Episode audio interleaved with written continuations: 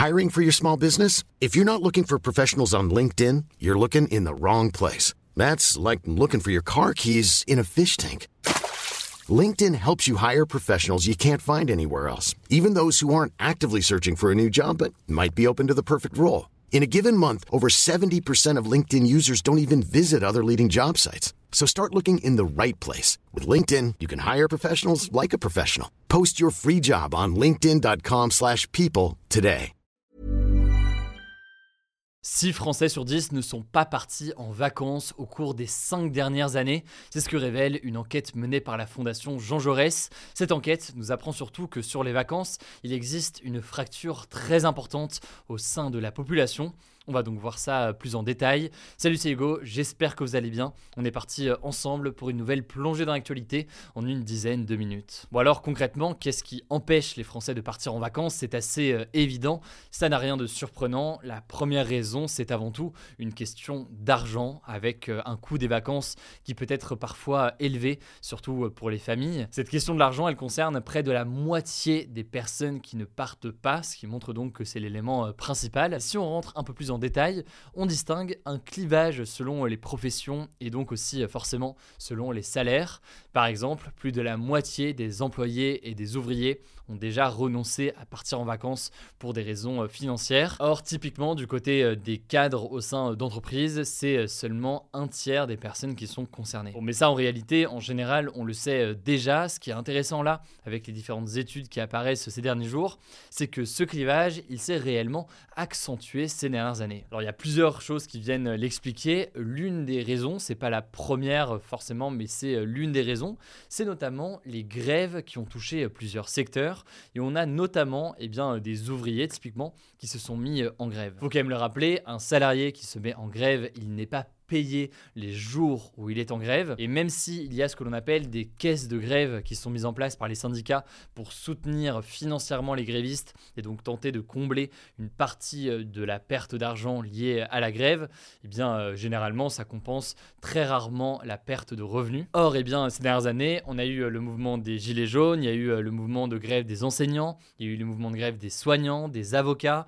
On peut aussi évoquer plus récemment évidemment les manifestations contre la réforme des retraites. C'est donc une accumulation euh, de mobilisation qui, pour une partie de la population, a pu avoir un impact de fait sur leur budget pour partir euh, en vacances, puisque forcément c'était euh, moins d'argent qui rentrait à la fin du mois pour les personnes qui se mettaient en grève. Ça c'est donc un élément qui concerne certains salariés, mais l'élément qui est plus universel, disons, c'est la question de l'inflation, donc de l'augmentation générale des prix liée notamment à la reprise de l'activité post-Covid, mais aussi à la guerre en Ukraine. Évidemment, là, c'est important de rappeler que oui, ça concerne tout le monde d'une certaine façon, mais en réalité, ça concerne encore plus les personnes qui ont des salaires qui sont plus faibles. Par exemple, si vous êtes un salarié qui est payé au salaire minimum, donc au SMIC, eh bien, vos dépenses alimentaires ou encore vos dépenses d'énergie, elles vont compter pour une bonne partie en fait de vos dépenses chaque mois.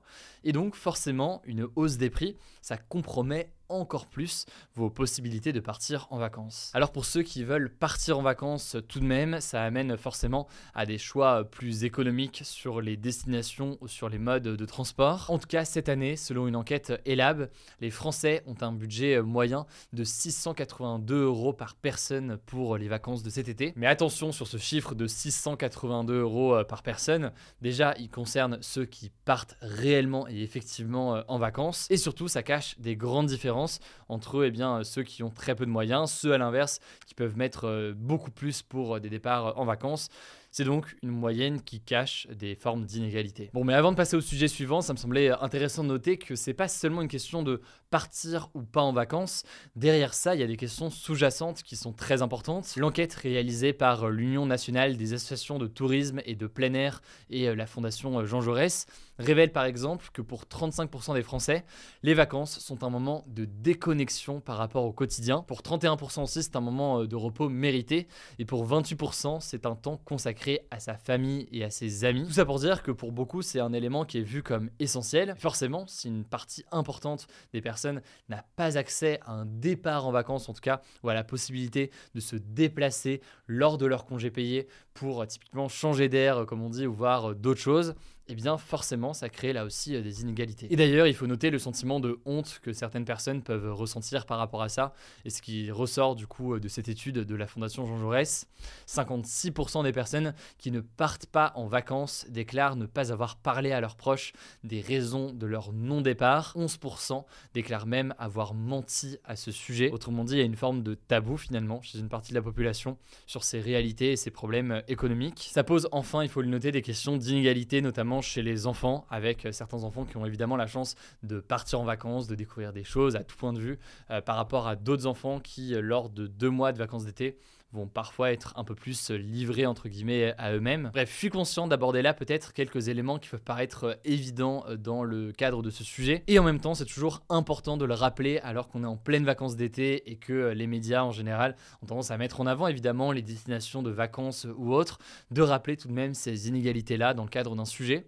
Je voulais creuser d'ailleurs, euh, Salomé Sake a fait un sujet pour Blast qui aborde cette question-là avec notamment une approche plus historique. Donc je vous mets le lien directement en je vous laisse avec Blanche pour les actualités en bref et je reviens juste après. Merci Hugo et salut tout le monde. On commence avec une première info. Emmanuel Macron a reçu ce mardi les membres du gouvernement à l'Elysée pour le traditionnel dîner qui réunit les ministres et les secrétaires d'État avant la pause de l'été. Mais cette année, ce dîner s'est fait dans un contexte un peu particulier puisqu'on vous en parlait ce mardi. Un remaniement devrait bientôt avoir lieu, donc un changement de ministre et de secrétaire d'État par exemple. Selon un cadre de la majorité cité par LCI, l'idée serait, je cite, de ne pas bouger les gros ministres, mais plutôt de réduire leur nombre. Pendant ce dîner, le président a donc tenté de dédramatiser la situation, notamment pour les ministres qui pourraient quitter le gouvernement, notamment Papendiaï à l'éducation nationale et François Braun à la santé, on en parlait hier. Il a par exemple rappelé qu'il a lui aussi été dans cette situation lorsqu'il était ministre sous François Hollande. vous tiendra évidemment au courant de ces futurs changements au sein du gouvernement. Deuxième actu, plus d'un foyer sur dix est infesté par les punaises de lit en France selon l'ANSES. Alors les punaises de lit, si vous ne connaissez pas, alors tant mieux pour vous, mais en gros, ce sont des petits insectes qui se nourrissent principalement de sang humain et qui se cachent généralement dans les matelas et les sommiers ou qui sont transportés dans les vêtements et les bagages. Elles se reproduisent très très vite et c'est assez difficile de s'en débarrasser. Résultat, en plus de provoquer des petits boutons rouges, les punaises de lit peuvent avoir des conséquences sur la santé mentale des gens qui en ont chez eux. Alors aussi chose intéressante, le rapport rappelle que les punaises de lit peuvent toucher tous les milieux sociaux et surtout qu'en avoir ne veut pas dire que sa maison ou son appartement